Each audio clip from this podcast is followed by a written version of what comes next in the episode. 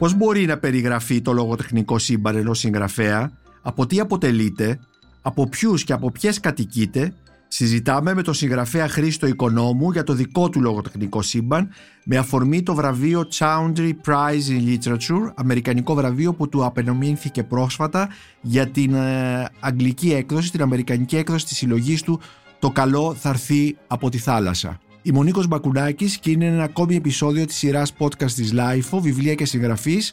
Μπορείτε να μας ακούτε και στο Spotify, στα Google Podcasts και στα Apple Podcasts. Είναι τα podcast της LIFO. Χρήστο Οικονόμου, σε καλωσορίζω σε αυτό το podcast της LIFO. Αγαπητέ Χρήστο, σε καλωσορίζω στο podcast της LIFO για να συζητήσουμε για, το, για τα βιβλία σου και το λογοτεχνικό σου σύμπαν με αφορμή μια διάκριση που μας κάνει περήφανους, κάνει περήφανους ε, τους ε, αναγνώστες και τους συγγραφείς. Ε, η διάκριση αυτή είναι το βραβείο Chowdhury Prize in Literature το οποίο σου απένιμε πρόσφατα η, το Πανεπιστήμιο της Νότιας Καλιφόρνιας ε, και είναι μια σημαντικότατη διάκριση η οποία ε, και μάλλον ένα πολύ σημαντικό βραβείο το οποίο ε, ξεκινάει από φέτος να απονέμεται και ο πρώτος ή ο πρώτος συγγραφέας που παίρνει αυτό το βραβείο. Πήρε σε αυτό το βραβείο για το βιβλίο σου «Το καλό θα έρθει από τη θάλασσα» για την αγγλική του βεβαίως έκδοση, την αγγλική του μετάφραση «Good will come from the sea» που μετέφρασε η Κάρεν Έμεριχ ε, και το οποίο έχει ήδη μια πολύ καλή υποδοχή, κριτική τουλάχιστον καλή υποδοχή στις Ηνωμένες Πολιτείες και στον αγγλοσαξονικό κόσμο ε, και τώρα έρχεται αυτό το βραβείο σαν κατά κάποιο τρόπο μια αναγνώριση της ποιότητας ε, του, του έργου σου. Ε, θα ήθελα να ξεκινήσω από μια ερώτηση που μου την προκάλεσε ένα δημοσίευμα της εφημερίδας Los Angeles Times στο ρεπορτάζ της δηλαδή που ανήγγειλε ε, τον συγγραφέα και το βραβείο, τον Χρήστο Οικονόμου και το βραβείο έκλεινε με μια, κάτι σαν δήλωσή σου, σαν ένα, ε, σαν ένα μήνυμα που έστειλες στην εφημερίδα ότι με τα χρήματα του βραβείου θα εγκατασταθείς στην Κρήτη όπου θα δουλέψεις για το επόμενο βιβλίο σου. Όντως έτσι είναι. Ναι, καλησπέρα. Ευχαριστώ πολύ για την πρόσκληση. Με ρώτησε δημοσιογράφος στο Los Angeles Times τι σκοπεύω να κάνω με το χρηματικό έπαθλο του βραβείου. Και της απάντησα ότι στις σκέψεις μου είναι. Το είχα ούτως ή άλλως στο μυαλό μου, γιατί ένα από τα επόμενα βιβλία που ετοιμάζω, κατά πάσα πιθανότητα η πλοκή θα εκτελήσεται στην Κρήτη. Και της είπα ότι κατά πάσα πιθανότητα, αν τα καταφέρω, θα αξιοποιήσω το το χρηματικό έτσι, έπαθλο για να περάσω κάποιο καιρό στην Κρήτη, να μείνω κάποιο διάστημα στην Κρήτη για να κάνω έρευνα σχετικά με με το βιβλίο αυτό που σκοπεύω κάποια στιγμή να γράψω. Μάλιστα. Ε, και θα είναι ε, πάλι διηγήματα ή θα είναι τώρα κάτι, κάτι σαν μυθιστόρημα ας πούμε; Δεν έχω καταλήξει ακόμα γιατί συνήθως δουλεύω δύο-τρία πράγματα μαζί στο μυαλό μου παράλληλα ναι. και μερικές φορές θα αφήνω και λιγάκι να πάρουν το δρόμο τους, ξέρετε, να, ναι. να με οδηγήσουν κάπου. Ωραία. Έχω ένα βασικό πράγμα στο κεφάλι μου, ένα βασικό πλαίσιο. Τώρα αν καταφέρω και το βάλω έτσι και το κάνω λίγο πιο συγκεκριμένο θα δω και ποια μορφή θα πάρει. Ε, πάντως ε, Χρήστο ε, μέχρι τώρα ε, τα βιβλία σου είναι συλλογές διηγημάτων ε, μολονότι το, το βραβευμένο βιβλίο το καλό θα έρθει από τη θάλασσα ε, μπορεί να θεωρηθεί και μια νουβέλα η οποία, μια μεγάλη νουβέλα η οποία όμως ε, αποτελείται από τέσσερις κατά κάποιο τρόπο συνδεδεμένες ιστορίες, τέσσερα διηγήματα δηλαδή θα μπορούσαμε να το πούμε και έτσι αν δεν ξέρω αν συμφωνείς. Συμφωνώ απολύτως. Σωστά. Τα δύο πρώτα βιβλία μου, Η γυναίκα στα κάγκελα και το Κάτι θα γίνει, θα δεις, ήταν ας το πω έτσι, κλασικές συλλογές διηγημάτων. Αν και, και στο Κάτι θα γίνει, θα δεις, υπήρχαν κάποια πράγματα που κατά κάποιο τρόπο ξέρετε, συνέδεαν τη μία ιστορία με την άλλη. Στο Καλό θα έρθει από τη θάλασσα είναι λίγο η μορφή λίγο διαφορετική. Ουσιαστικά πρόκειται για τέσσερις, για πέντε μάλλον νουβέλες, οι οποίες ε, εκτιλήσονται όλες σε ένα νησί του Αιγαίου και εκεί αυτή η σύνδεση μεταξύ των πέντε αυτών αφηγήσεων είναι πιο έντονη Και είναι ένα από τα πράγματα που με ενδιαφέρει πάντοτε να κάνω, να προσπαθώ δηλαδή κάθε φορά να διευρύνω τους αφηγηματικούς μου ορίζοντες και να προσπαθώ να βρω και πράγματα σχετικά με τη φορμα Είναι κάτι που με ενδιαφέρει, η εξερεύνηση δηλαδή. Αυτή. Ε, πάντως μέχρι τώρα είσαι πολιτογραφημένος ως διηγηματογράφος και μάλιστα θα έλεγα ότι ε, ιδιαίτερα με το δεύτερο βιβλίο σου, ε, το πρώτο βιβλίο σου «Η γυναίκα στα κάγκελα» κυκλοφόρησε το 2003. Μεσολάβησαν 7 χρόνια μέχρι να δούμε το δεύτερο βιβλίο σου, τη δεύτερη συλλογή σου, το «Κάτι θα γίνει θα δεις», ε, που κυκλοφόρησε το 2010 από τις εκδόσεις πόλης και όλα τα επόμενα βιβλία σου και το, το καλό θα έρθει από τη θάλασσα και οι κόρες του ηφαιστείου, το τελευταίο σου βιβλίο το 2017 κυκλοφορούν επίσης από τις ίδιες εκδόσεις, από τις εκδόσεις πόλης αλλά με τη δεύτερη συλλογή σου το κάτι θα γίνει θα δεις Πραγματικά έγιναν πάρα πολλά πράγματα σε σχέση με σένα.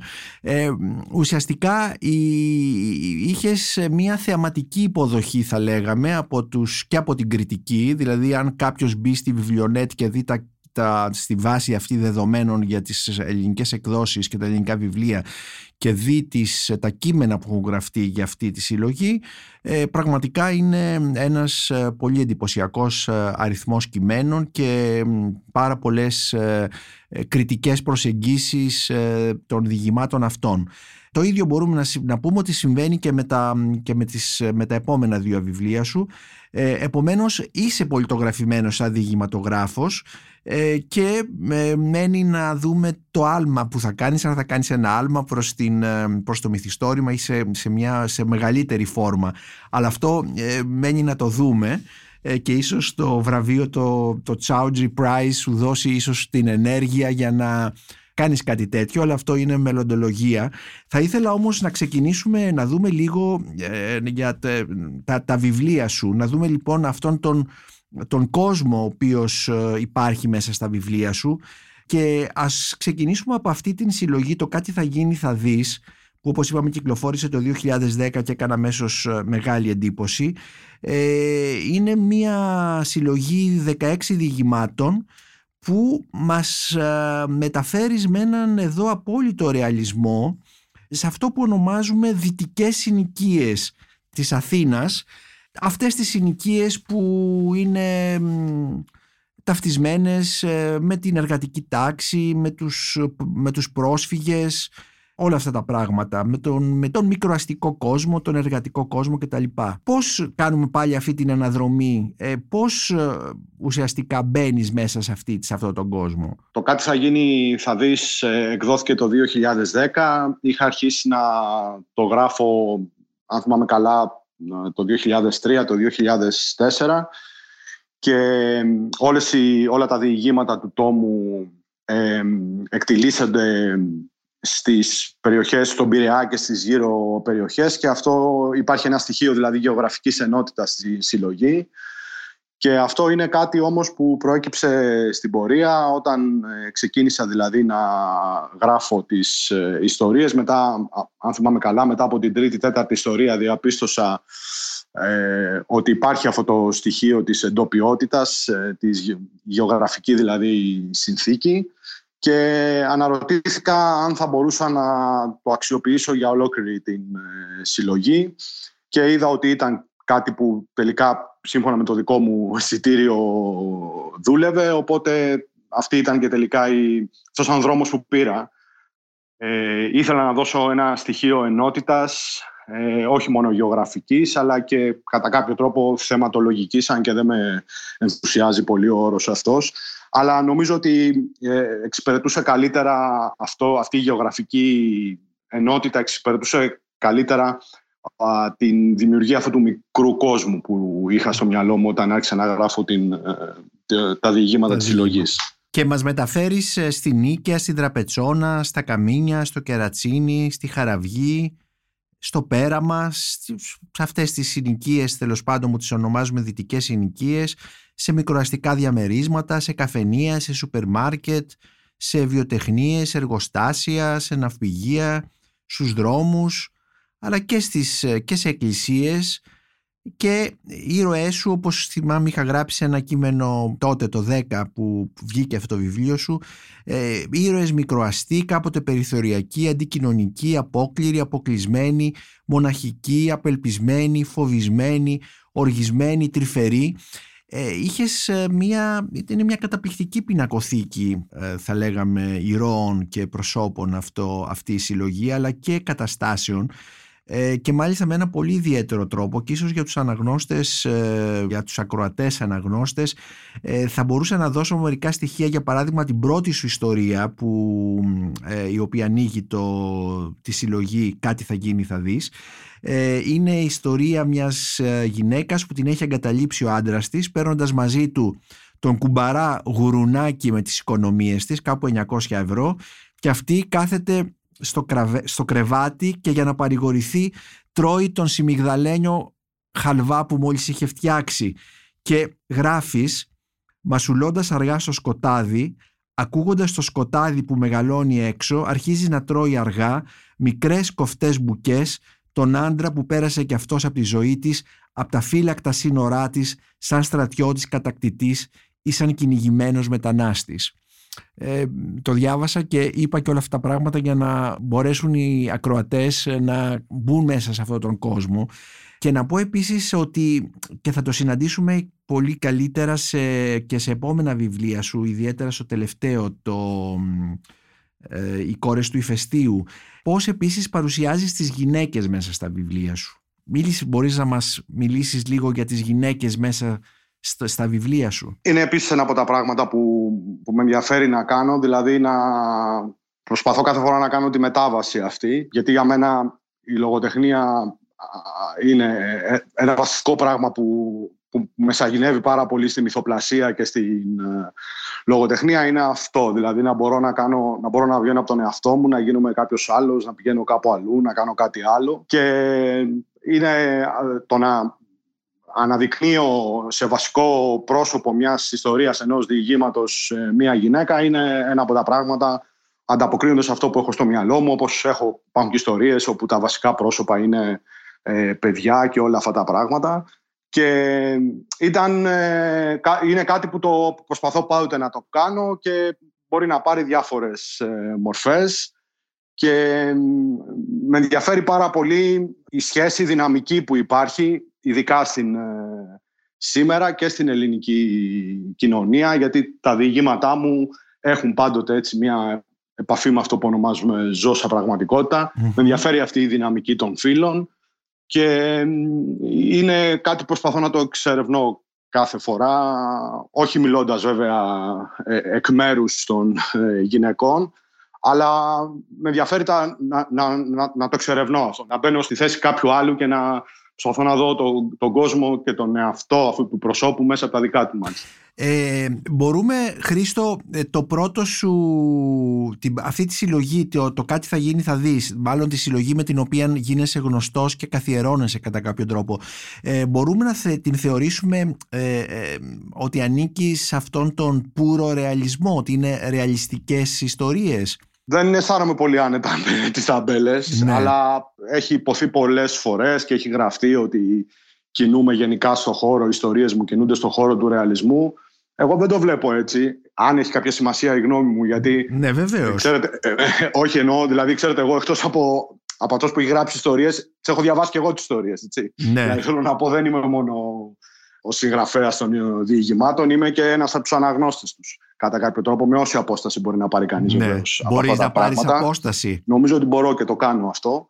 Ε, αλλά, την απόσταση ε, παίρνεις αφού δημοσιευτεί, εκδοθεί το βιβλίο ή τα διηγήματά σου ή ε, την ώρα που τα γράφεις και μετά τα ξαναδιαβάζεις και έχεις πάρει απόσταση; Νομίζω ότι είναι κάτι που συμβαίνει σταδιακά, κλιμακωτά. Δεν είναι κάτι δηλαδή, που γίνεται από την μια στιγμή στην άλλη. Υπάρχει μια δυναμική, υπάρχει κάτι, ξέρετε, σαν την Παλήρια και την Άμποτη. Ναι. Ε, έρχομαι πολύ κοντά στις ιστορίες για να μπορέσω να τις γράψω και μετά αρχίζω και αποσύρωμαι λιγάκι για να, όσο μπορεί φυσικά κάποιος να αποσυρθεί ναι. και να πάρει μια απόσταση από αυτά που γράφει, για να τις δω λιγάκι ε, στην, ε, όσο ξέρετε, στη, στη μεγαλύτερη προοπτική τους δηλαδή. Ναι. Όσο μπορεί ξαναλέω κάποιος να πάρει απόσταση από αυτά που γράφει.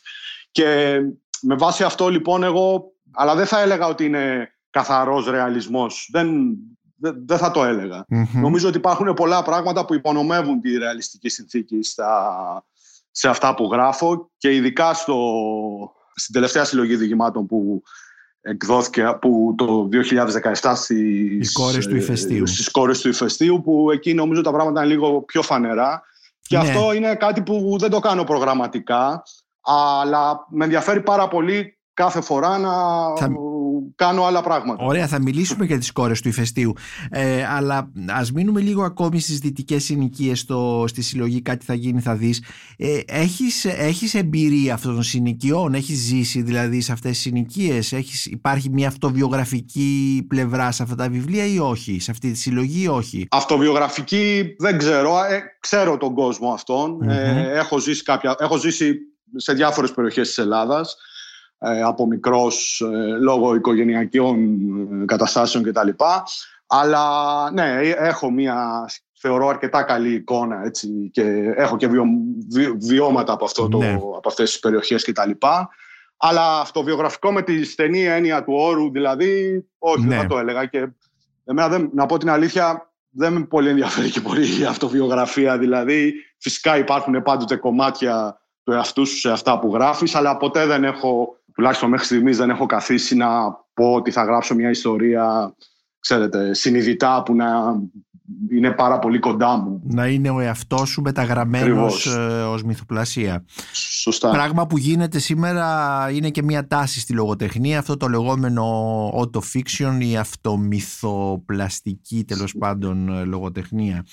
Το επόμενο βιβλίο σου, το, το «Καλό θα έρθει από τη θάλασσα», ε, είναι το βιβλίο που κυκλοφόρησε, η συλλογή που κυκλοφόρησε το 2014 και που όπως είπαμε μεταφράστηκε στα, η αγγλική της μετάφραση από την, ε, μάλλον η αμερικανική της μετάφραση θα έλεγα, από την Karen Emmerich, μια πολύ σημαντική μεταφράστρια που μεταφράζει συστηματικά Έλληνες συγγραφείς.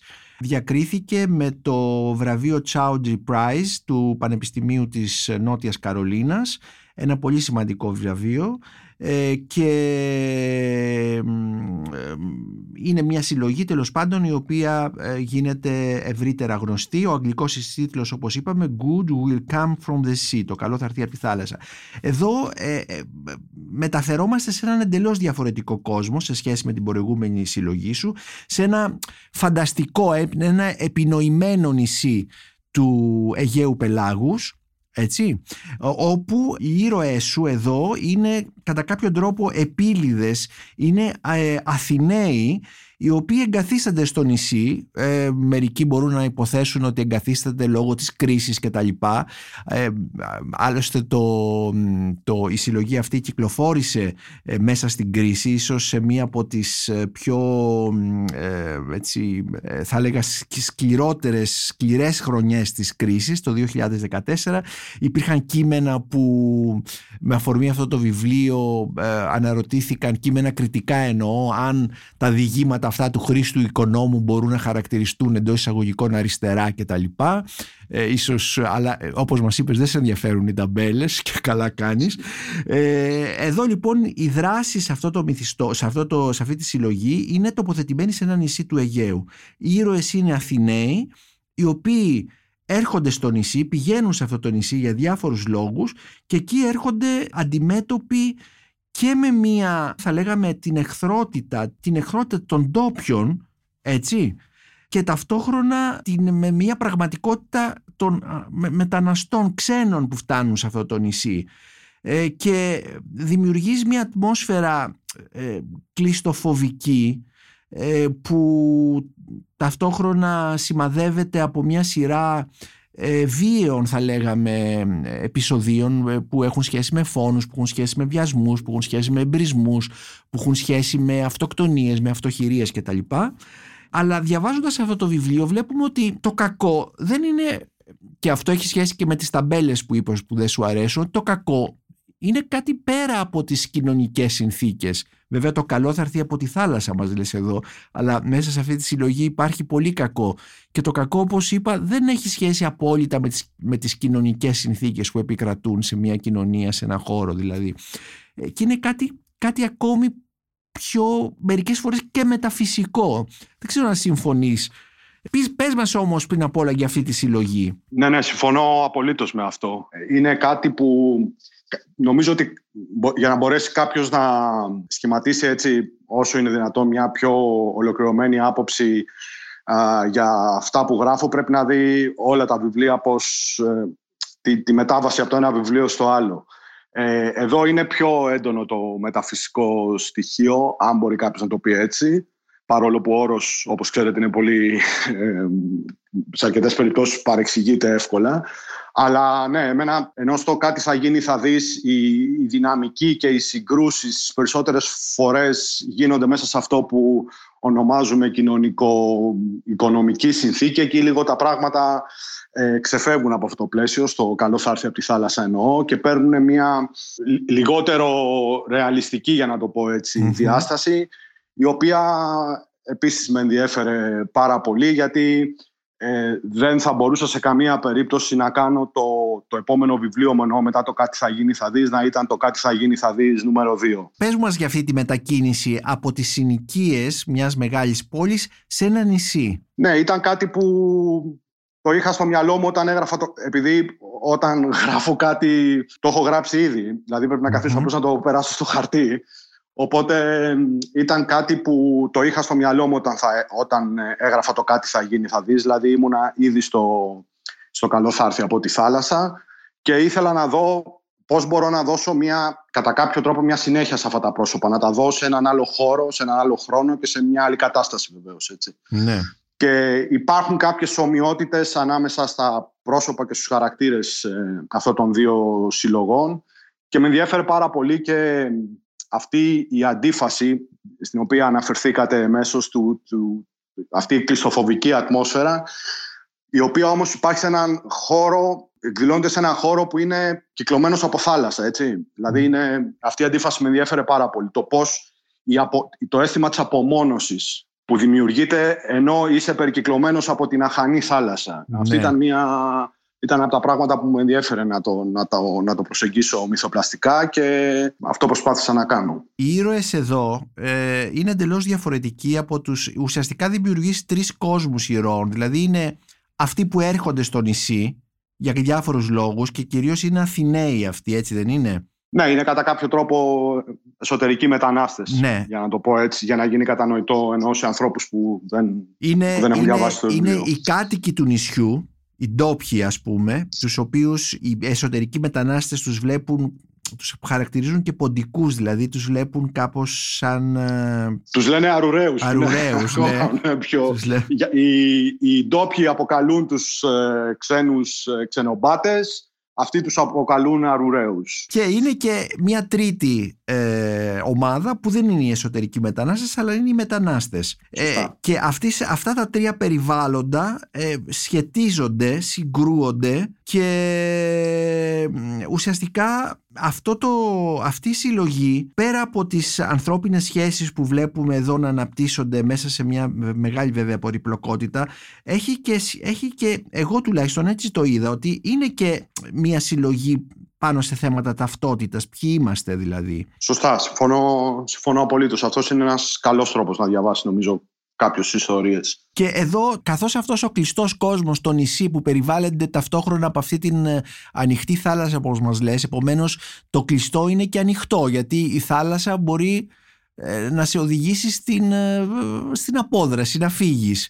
Πώς το καλό που θα έρθει από τη θάλασσα και το κακό που επίσης έρχεται από τη θάλασσα; Τι συμβαίνει εδώ; Ναι, είναι, αυτός, είναι ένας, αυτός είναι ένας τρόπος να, να το διαβάσεις κανείς, να διαβάσει κανείς τον τίτλο.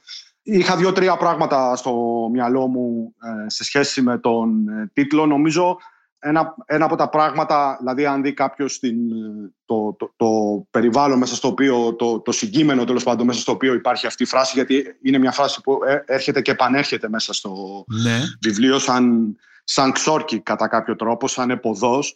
Νομίζω ότι ε, ε, ένας τρόπος να το διαβάσει κανείς είναι αυτό το αίσθημα της, της προσδοκίας και της ε, προσμονής που υπερβαίνει τον τόπο. Έτσι. Το, το, καλό δεν θα έρθει από το, από το νησι θα έρθει από κάπου, από κάπου από, αλλού. έξω. Ναι, το οποίο έχει και μια... επειδή με ενδιαφέρει πάντοτε η αμφισημία και η αμφιθυμία κάποιων πραγμάτων, αυτό, μπορεί να το, αυτό έχει μια διπλή ανάγνωση. Έτσι. Ε, υπάρχει το, το, το στοιχείο της προσδοκίας και της προσμονής και της ελπίδας.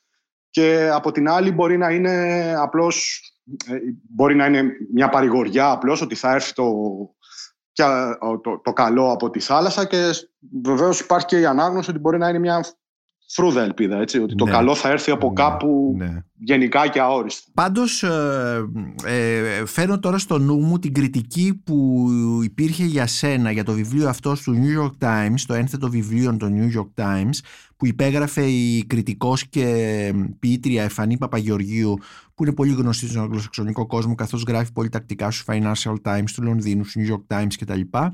Ε, που ουσιαστικά ε, τοποθετούσε αυτό το βιβλίο σε μια λογοτεχνία της κρίσης, σε μια δηλαδή θα λέγαμε λογοτεχνία ε, που μεταγράφει την επικαιρότητα της εποχής, δηλαδή την κρίση, τη μετανάστευση, τους μετανάστες δηλαδή είμαστε πάνω στο peak επίσης των μεταναστεύσεων, των μεταναστευτικών κυμάτων και κινήσεων και στο Αιγαίο βέβαια ε, συμφωνείς με αυτήν την ανάγνωση που είναι κάπως ε, ε, θα λέγαμε τοποθετεί το, ε, μια συλλογή μέσα σε αυτή την επικαιρότητα; Το κατανοώ αυτό γιατί αυτό κάνουν οι κριτικοί. Έτσι. Ένα από τα πράγματα που κάνουν οι κριτικοί είναι να προσπαθούν να ταξινομούν πράγματα, να τα βάλουν σε ναι. μια θέση και να τα, να τα συνδέουν με, με άλλα πράγματα.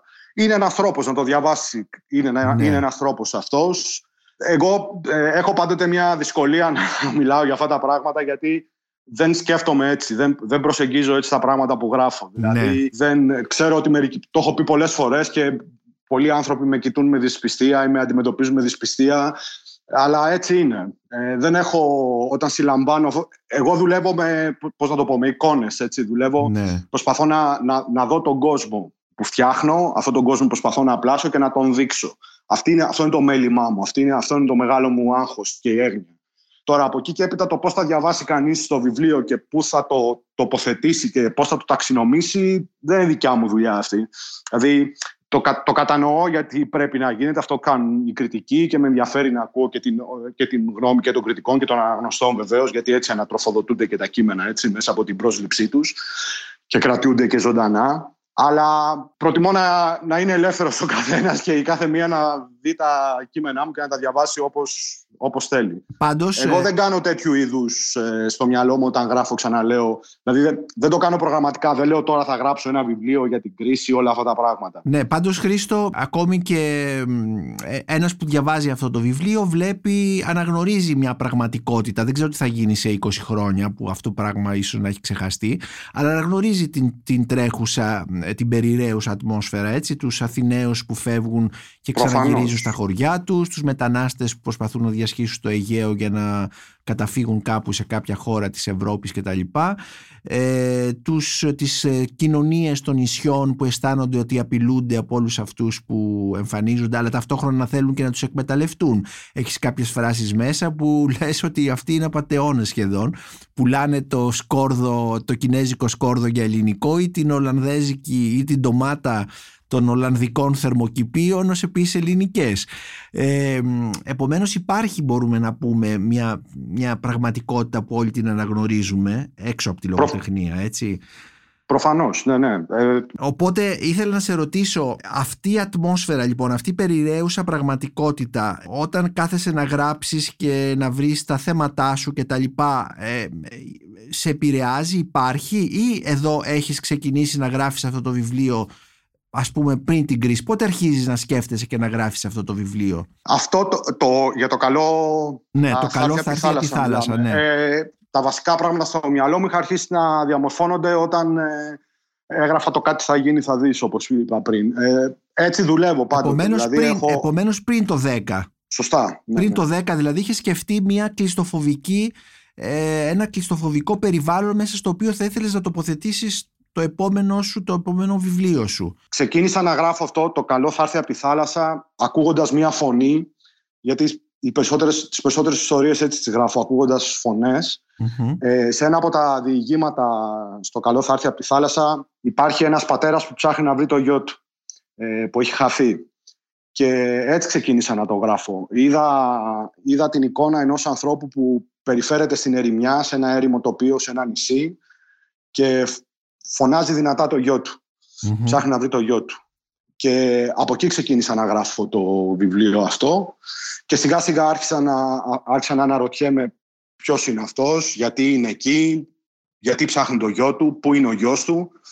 Και μέσα από αυτές τις ερωτήσεις άρχισα να χτίζω σιγά σιγά αυτόν τον κόσμο. Έτσι γράφω, δηλαδή θέτω ερωτήματα, ρωτάω όταν γράφω και έτσι άρχισα να δημιουργώ, ξαναλέω, αυτόν τον κόσμο στο νησί. Και πάντως έχει ενδιαφέρον ότι όταν αφού λοιπόν αυτό το βιβλίο αρχίζεις να το σκέφτεσαι και να το γράφεις με αυτό τον ντοστογευσκικό τρόπο όπως μας είπες, δηλαδή έχοντας το, ένα, ένα, μια εικόνα στο μυαλό σου ενός πατέρα που ψάχνει στην ερημιά το γιο του ε, πάντως ε, όταν κυκλοφορεί όμως το βιβλίο ε, αρκετά χρόνια μετά το 2014 οι αναγνώστες ε, προσπαθούν να βρουν σε αυτό την, ό,τι τους συμβαίνει εκείνη τη στιγμή έτσι. Και έτσι έχουμε όλες αυτές τις αναγνώσεις και όλες αυτές τις αναζητήσεις επίσης κριτικών να, να σε τοποθετήσουν κάπου. Εκφράζεις τη λογοτεχνία αυτό που ονομάστηκε λογοτεχνία της κρίσης, την λογοτεχνία μιας κοινωνίας που βρίσκεται στην, ε, αποπροσανατολισμένη σε αναζήτηση σωτηρίας, διαφυγής κτλ. Ε, αλλά αυτό που μας λες δεν σε αφορά. Δεν είναι ακριβώς ότι δεν με αφορά. Είναι κάτι που δεν θέλω να το περιορίζω γιατί δεν υπάρχει, ξέρετε, μυθοπλασία και λογοτεχνία τουλάχιστον για μένα ξεανάγνωστη χωρίς να μιλάς πάντα για κάποιο είδους κρίση. Mm-hmm. Αλλιώς δεν έχει ενδιαφέρον να γράφεις, τουλάχιστον έτσι το βλέπω εγώ. Απλώς δεν με ενδιαφέρει αυτή η περιχαράκωση. Καταλαβαίνω. Ναι, κατάλαβα, ε, ναι, ναι. Αυτό δεν με ενδιαφέρει ναι. γιατί δεν είναι κάτι που το. Που δεν κάνεις. Μόνο ότι ε, ε, ξεκίνησες ως δημοσιογράφος, δεν κάνεις ρεπορτάζ. Ναι, ναι, αυτό είναι κάτι. Ναι. Δηλαδή, για μένα, η, ξαναλέω, η αξιανάγνωση λογοτεχνία είναι κατά κάποιο τρόπο ένα σταυροδρόμιο που ο, ο συγγραφέας, για να το πω έτσι, συναντιέται με τον τόπο του, με τον, τον τόπο της, τον, τον χρόνο του ή τον χρόνο της και με την αιωνιότητα. Έτσι. Ναι. Δηλαδή, ε, αυτό είναι κάτι που έχω στο μυαλό μου. Αρδεύεται το έργο σου από τα ρεύματα της εποχής, προφανώς, αλλά τουλάχιστον εγώ δεν μπορώ να γράψω κάτι που να μην, ε, που να μην ισχύει αυτό, δηλαδή να μην υπάρχει μια κάποιο είδους σχέση με την, αυτό που ονομάζουμε ζώσα πραγματικότητα, έτσι. Ναι, ναι. Αλλά δεν με ενδιαφέρει να περιοριστεί σε αυτό.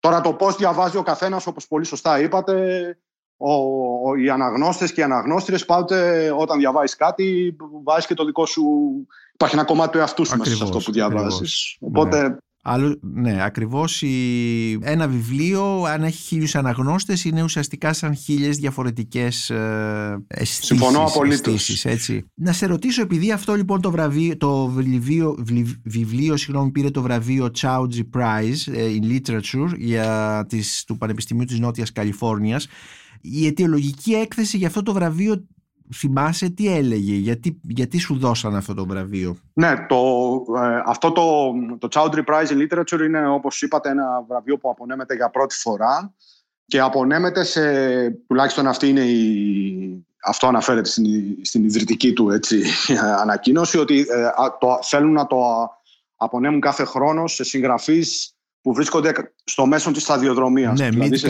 σε, σε, writers, ναι, ακριβώς, ναι. Δηλαδή σε συγγραφείς που ήδη έχουν κάποιο έργο πίσω τους και που θεωρεί η κριτική επιτροπή ότι εν πάση περιπτώσει έχουν και έργο και άλλο μπροστά τους να ναι.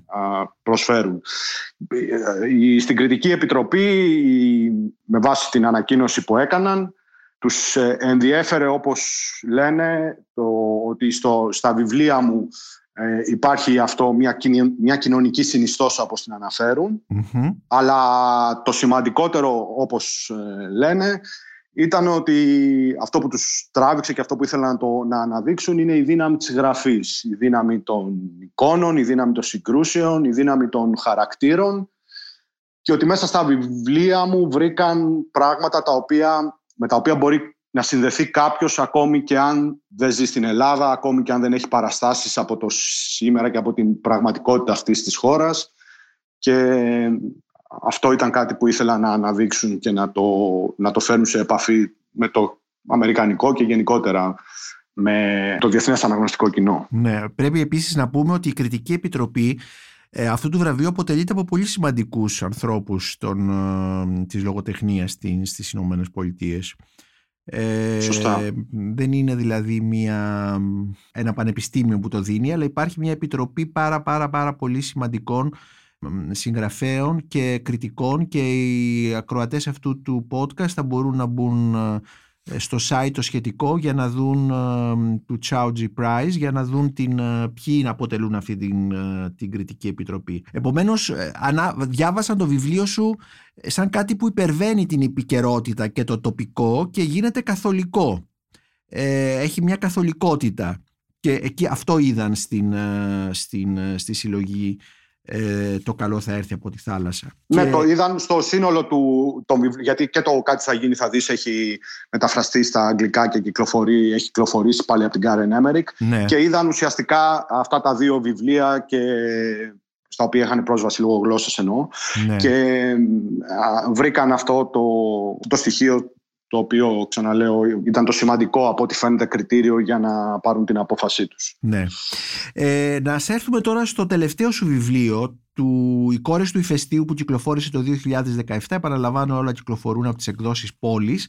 Ε, εδώ, όπως φαίνεται και από τον ε, τίτλο, ε, οι γυναίκες ε, κυριαρχούν. Σωστά. Έτσι είναι ένα βιβλίο ε, γραμμένο για γυναίκες από έναν άντρα συγγραφέα ε, υπάρχει τώρα το, το σχετικό που έχει καταντήσει, ε, έχει γίνει τέλος πάντων σαν ανέκδοτο φιλολογικό, το φλομπερικό ε, με η Μαντάμ Μποβαρή είμαι εγώ και τα λοιπά, όλα αυτά μην τα ξαναλέμε. Ε, τι συμβαίνει εδώ σε αυτή την, σε αυτή την συλλογή; Ναι, ήταν ένα, ήταν, όπως είπα και πριν, ήταν ένα, ήταν ένα πείραμα που ήθελα να κάνω. Ε, ήθελα να δω αν μπορούσα να γράψω μια, μια σειρά από διηγήματα στα οποία τα, τα βασικά πρόσωπα κατά κάποιο τρόπο τουλάχιστον στις περισσότερες ιστορίες να είναι α, γυναίκες. Ε, δεν το έκανα με... Αυτό είναι κάτι βέβαια που θα το κρίνουν όσοι διαβάσουν το βιβλίο, αλλά δεν το έκανα με όρους πολιτικής ορθότητας, για να το πω ετσι Ε, το έκανα γιατί ξανά είχα μια φωνή στο κεφάλι μου μια, και ξεκίνησα από μια εικόνα να δημιουργώ αυτόν τον κόσμο και με ενδιαφέρει πάντοτε να υπάρχουν στα διηγήματά μου όταν αποφασίζω τέλος πάντων να πάρουν τη μορφή ενός μιας συλλογής. Με ενδιαφέρει να υπάρχουν ορατά ή λιγότερο ορατά ή αόρατα νήματα που να συνδέουν τη μία ιστορία με την άλλη, το ένα διήγημα με το άλλο. Εγώ έτσι δουλεύω πάντοτε.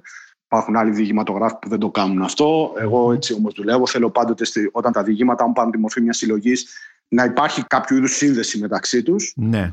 Και ε, αυτή τη φορά η σύνδεση αυτή δεν ήταν τόσο με την, γεωγρα... με την γεωγραφία ή με την κατάσταση, αλλά με τα πρόσωπα.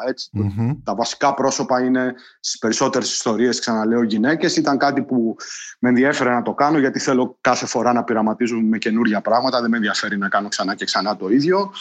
Και ήθελα να δω αν μπορώ να το κάνω και αυτό προσπάθησα να κάνω. Αυτό ήταν όλο. Αυτό, αυτό είναι το βασικό πράγμα δηλαδή. Δεν υπάρχει κάτι άλλο ναι.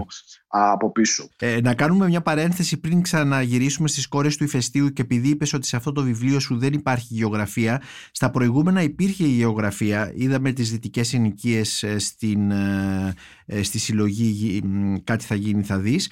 Το νησί στο καλό θα έρθει από τη θάλασσα και λέω τη γεωγραφία του, για το νησί που είναι πολύ σημαντική γιατί μέσα στην, στην μπλοκή και στη μυθοπλασία το νησί παίζει πολύ σημαντικό ρόλο οι σπηλιές του νησιού ε, οι ακτές του κτλ δηλαδή η γεωγραφία είναι καθοριστική σε αυτά τα, και, και στα, στις δύο αυτές συλλογές. Σωστά, συμφωνώ το, το νησί είναι ένα, ε, ένα νησί κατά κάποιο τρόπο κατασκευασμένο. Δεν είναι ένα νησί που είναι άμεσα αναγνωρίσιμο, αν και κατά καιρούς κάποιοι ε, μου έχουν πει διάφορες δικές τους ναι, εκδοχές για το ποιο οι νησί. Οι περισσότεροι λένε ότι είναι ένα νησί, ένα επινοημένο νησί μεταξύ της Κρήτης και της Σαντορίνης, με στοιχεία Σαντορίνης, γιατί υπάρχει ηφαίστειο κτλ. Αλλά τέλος πάντων το νησί αυτό ναι. δεν υπάρχει. Είναι ένα νησί. Σωστά. Του, τουλάχιστον όχι ακόμα. Ναι, ναι τουλάχιστον όχι ακόμη. Ναι, ναι, ναι. Σωστά. Με ενδιαφέρει πάρα πολύ αυτό το, το στοιχείο του. Με ενδιαφέρει πάρα πολύ σε αυτές τις δύο συλλογές, το, το στοιχείο του, της, της γεωγραφίας, όχι με την, ε, της γύρωσης των ιστοριών σε ένα συγκεκριμένο τόπο. Ναι. Στο, στις κόρες του ηφαιστείου αυτό υποχωρεί κάπως και έρχεται στην, ε, στο, στο προσκήνιο, όπως είπα πριν, μια άλλη, ένα, ένα, μια, ένας άλλος συνδετικός κρίκος ε, ανάμεσα στις ιστορίες. Ε, έτσι δουλεύω. Θέλω ναι. οι συλλογές διηγημάτων που γράφω να έχουν ε, ένα συμπαγή χαρακτήρα κατά κάποιο τρόπο. Ναι. Να υπάρχει κάτι κοινό. Και τι είναι αυτές οι γυναίκες εδώ στις... ε, τι- τι είναι αυ- Ποιες είναι αυτές οι κόρες; Ναι, είναι πλάσματα που βρίσκονται κάπου μεταξύ γης και ουρανού, για να το πω Ναι, λίγο έτσι. ναι, ναι. Ε, υπάρχει ένα, ένα στοιχείο ρεαλισμού στις ιστορίες, ναι. το οποίο όμως σε σύγκριση με, τα, με τις προηγούμενες συλλογές μου, εδώ η υπονόμευσή του από μη ρεαλιστικά στοιχεία σε ορισμένα σημεία είναι αρκετά πιο έντονη, πιο ορατή, πιο εμφανής σε σύγκριση με τις προηγούμενες ε, δουλειές μου, τα- με τα προηγούμενα βιβλία. Ναι, εδώ μπορούμε να πούμε ότι ο ρεαλισμός ε, δεν είναι τόσο καθαρός γιατί υπονομεύεται από μη ρεαλιστικά στοιχεία όπως είπες και από τη μεταφυσική αλλά και από κείμενα θα έλεγα ε, τα οποία κινούνται σε αυτό το χώρο της μεταφυσικής ε, δηλαδή ξέρω, εγώ, ευα- ε, τι- ε, κείμενα Ευαγγελίου ε, ή μ, ε, συναξάρια, όλα αυτά τα πράγματα τα οποία παρεμβαίνουν μέσα στην, μπαίνουν μέσα στην αφήγηση και, την, και υπονομεύουν αυτό το ρεαλισμό. Πώς εδώ αποφασίζεις να κάνεις ε, αυτού του είδους το γράψιμο ας πούμε; Ε, προ- προσπαθώ να, να κάνω αυτό που θεωρώ εγώ τέλος πάντων ε, πορεία προς τα μπρος. Δεν, ε, το έκανα τον ρεαλισμό, τον ξανά έκανα λίγο σε μια άλλη μορφή στο τρίτο μου βιβλίο. Εδώ ήθελα να δω αν μπορώ να προχωρήσω λίγο παραπέρα, να δω ε, αν μπορώ λίγο τις ιστορίες να τις σηκώσω από τη γη για να το πω έτσι. Ναι. Αν και γενικά εμένα οι ιστορίες μου δεν είναι, ποτέ δεν, είναι και με τα δύο, δεν, πα- δεν πατάνε και με τα Ναι. δύο πόδια στη γη. Αλλά εδώ ήθελα να δω αν, μπορώ, αν μπορούσα λιγάκι να τις ε, σηκώσω λίγο πιο ψηλά. Ναι. Ε, αυτό είναι το, αυτή είναι η, η ορμή που έχω α- από μέσα μου όταν γράφω. Αυτό είναι κάτι Ναι. που με σπρώχνει να, να το κάνω και μπορώ, όπως αντιλαμβάνεστε, να, το, να μιλήσω γι' αυτό και να το εκλογικεύσω μέχρι ενός σημείου. Έτσι. Από εκεί και έπειτα ε, υπάρχουν πράγματα που έρχονται, που καλύπτονται τουλάχιστον για μένα είναι με μυστήριο. Ε, και γι' αυτό δεν μπορώ να πω κάθε φορά και να... Είναι ένα από τα πιο δύσκολα πράγματα αυτό που Μμμ. συμβαίνει όταν γράφεις, που όταν ένα κείμενο δημοσιεύεται ή μια συλλογή βιβλίων, ότι πρέπει κάποιες φορές να απαντάς σε κάποιες ερωτήσεις, σε απορίες και όλα αυτά τα πράγματα. Μέχρι ενός σημείου μπορώ να απαντήσω. Ναι, ναι. Α, από εκεί και έπειτα υπάρχει το μυστήριο και η έκσταση. Ε, επίσης ένα άλλο στοιχείο που υπάρχει σε αυτό το βιβλίο βέβαια υπάρχει σε όλα σου τα βιβλία. Υπάρχει ένα ιδιότυπο χιούμορ ε, υπόγειο χιούμορ πολλές φορές ε, λειτουργεί ανατρεπτικά. Ε, αυτό το βλέπουμε όμως και πολύ στις, πιο πολύ στις κόρες του ηφαιστείου. Πως για παράδειγμα ηρωνεύεσαι με την έννοια της ηρωνίας ε, αυτό που λέμε σ- του αντιφραστικού λόγου κατά κάποιο τρόπο δεν ξέρω αν αυτό ακούγεται πολύ λόγιο Σωστά. το μετά, αυτό που λέμε μετά, μετά και επειδή είμαστε τώρα στην εποχή του μετά, του metaverse, facebook, ώρα facebook και τα λοιπά, ε, πώς ε, το, το παρουσιάζεις αυτό, πώς χρησιμοποιείς λέξεις, αυτές τις λέξεις που ονομάζονται portmanteau, δηλαδή που τις φτιάχνεις εσύ και φοράς επάνω διάφορες έννοιες κρεμάς επάνω διάφορες έννοιες αλλά μπρο- με μπροστά το μετά πάντοτε μετά, μετά το μετακίνο, μετά το άλλο κτλ. Ναι, είναι ένα βιβλίο για τη μεταφυσική, οπότε Ναι. θεώρησα ότι το, το μετά εδώ είχε... Το Ε, μετά ή χαίρομαι το- που το, ή- ή το που το post. εντοπίζετε το στοιχείο του, ναι, το στοιχείο του χιούμορ. Ήταν επίσης κάτι που ήθελα να δοκιμάσω. Εμένα με ενδιαφέρει πάρα πολύ αυτό. Και είμαι από τους ανθρώπους που νομίζουν ότι η σοβαρότητα και η σοβαροφάνεια δεν είναι ταυτόσιμες έννοιες. Ναι, Ε, μπορείς να πεις φυσικά. Κατά τη δεν γνώμη είναι, ναι. μου, ε, ναι, το λέω γιατί κάποιοι άνθρωποι νομίζω έχω την αίσθηση ότι τα μπερδεύουν μερικές φορές αυτά τα πράγματα. Εμένα ε, θεωρώ ότι μπορείς να πεις πολύ σοβαρά πράγματα μέσα από το χιούμορ, όχι μέσα από την ε, παροδία ή μέσα από, το, από τη φάρσα κτλ. αλλά με, με, με χιούμορ. Και ήταν κάτι που επίσης ήθελα να δω αν μπορώ να το κάνω σε ένα έτσι πιο έντονο α, βαθμό σε σύγκριση με τα Ε, Για- προηγούμενα. Για πες μας βιβλία. μερικές λέξεις που έχεις μέσα στο, στις κόρες του ηφαιστείου με το πώς, το μετά μπροστά. Α, θα πρέπει να τις θυμηθώ τώρα, δεν τις έχω μπροστά μου. Αλλά ναι, το, ήταν ένα από τα πράγματα που είχα, που, που είχα στο μυαλό μου όταν το έκανα το βιβλίο αυτό, όπως σωστά το εντοπίζετε με το μετά. Ε, ε, είναι ένας χώρος στον οποίο θα ήθελα να τον... Να, θα ήθελα να δουλέψω πάνω σε αυτό λίγο παραπάνω, δηλαδή στο χώρο του χιούμορ, γιατί ε, και στην Ελλάδα είναι λίγο τα πράγματα ναι, ως προς την... Μας λείπει, δεν υπάρχει το χιούμορ. Ναι. ναι ο... Η λογοτεχνία μας δεν έχει, δεν μπορείς να πεις όπως είναι η αγγλική ή άλλες λογοτεχνίες όπου το χιούμορ είναι συστατικό. Δεν, δεν, δεν το θέλει, δεν το ξέρει το χιούμορ, δεν μπορεί να το αντιμετωπίσει το χιούμορ και αυτό είναι ένα θέμα, δεν ξέρω. Συμφωνώ απολύτως και νομίζω ότι ο μόνος τρόπος να κάνεις κάτι γι' αυτό είναι να δοκιμάσεις να το κάνεις. Ναι. Εννοώ για κάποιον που, που γράφει, που όχι σε θεωρητικό επίπεδο. Ναι, βέβαια, φυσικά. Για τον παραγωγό, για τον λογοτέχνη, για τον δημιουργό μην ε, κάνουμε λόγο και όχι για τους μελετητές. Ε, ακόμη μια ερώτηση, Χρήστο, σε σχέση με τη δουλειά σου. Ε, είσαι επίσης και μεταφραστής. Έχεις μεταφράσει ε, James Baldwin, Tobias Wolf. Αυτή η δουλειά σου σχετίζεται με την πρωτότυπη παραγωγή σου, η μεταφραστική σου δουλειά, δηλαδή σε επηρεάζει κάπου; Ε, δεν θα το ελεγα ε, ένα από τα... Υπάρχουν δύο πράγματα κατά κάποιο τρόπο που συνδέουν τις δύο έτσι, ιδιότητές μου, παρότι με τη μετάφραση ασχολούμαι, δεν ασχολούμαι πάρα πολύ συστηματικά. Ναι. Το ένα πράγμα είναι, ελπίζω να μην ακουστεί περίεργα αυτό που θα πω, το ένα πράγμα είναι η, η δουλειά, δηλαδή δεν μπορώ να κάνω μισές δουλειές, ε, δεν, θέλω να είναι αυτό που κάνω να είναι ε, σε αυτό που έχω εγώ, να, να, να πλησιάζει αυτό που έχω εγώ στο μυαλό μου. Έτσι, ναι. Με ενδιαφέρει πάρα πολύ αυτό. Και το δεύτερο πράγμα έχει να κάνει με τη γλώσσα, με το ρυθμό της γλωσσας Ε, που είναι κάτι πάρα πολύ σημαντικό και για, το, και για αυτά που γράφω εγώ, αλλά και για αυτά που μεταφράζω. Η μεγαλύτερη μου έγνοια ε, όταν μεταφράζω, πέρα από το να αποδώσω φυσικά ε, όπως πρέπει το φραστικό κομμάτι τέλος πάντων για να το πω έτσι με ενδιαφέρει πάρα πολύ ο ρυθμός της γλώσσας με ενδιαφέρει να επειδή κάθε γλώσσα όπως ξέρετε, έχει τους δικούς της, τη δική της προσοδεία, για να το πω έτσι, το ναι. δικό της ρυθμό.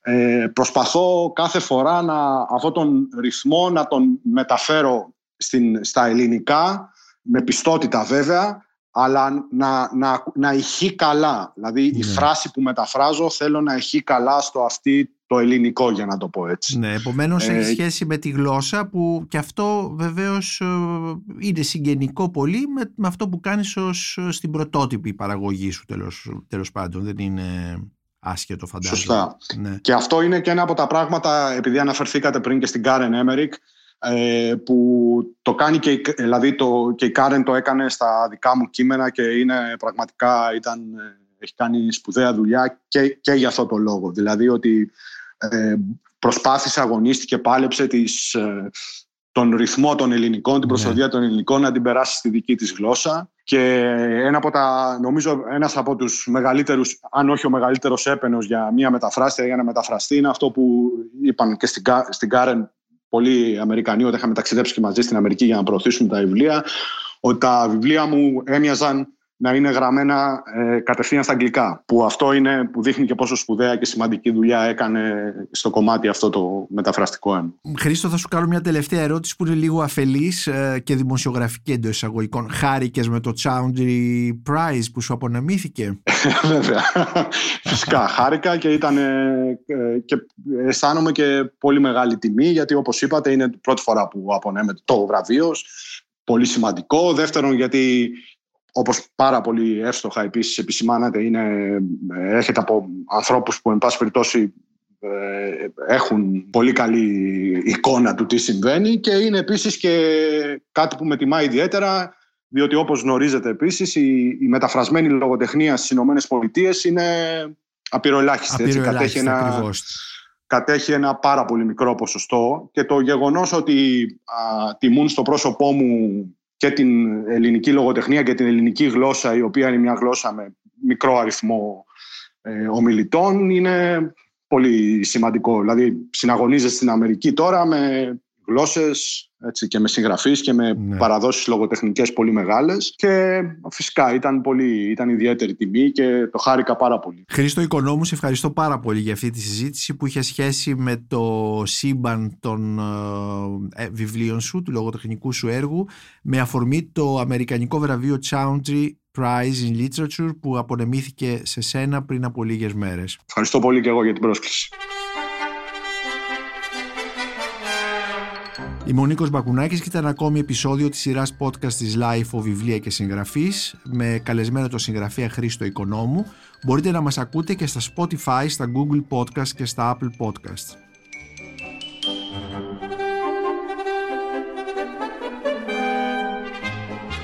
Ηχοληψία, επεξεργασία και επιμέλεια, φέδωνας χτενάς και μερόπικοκίνη. Ήταν μια παραγωγή της Lifeo. Είναι τα podcast της Lifeo.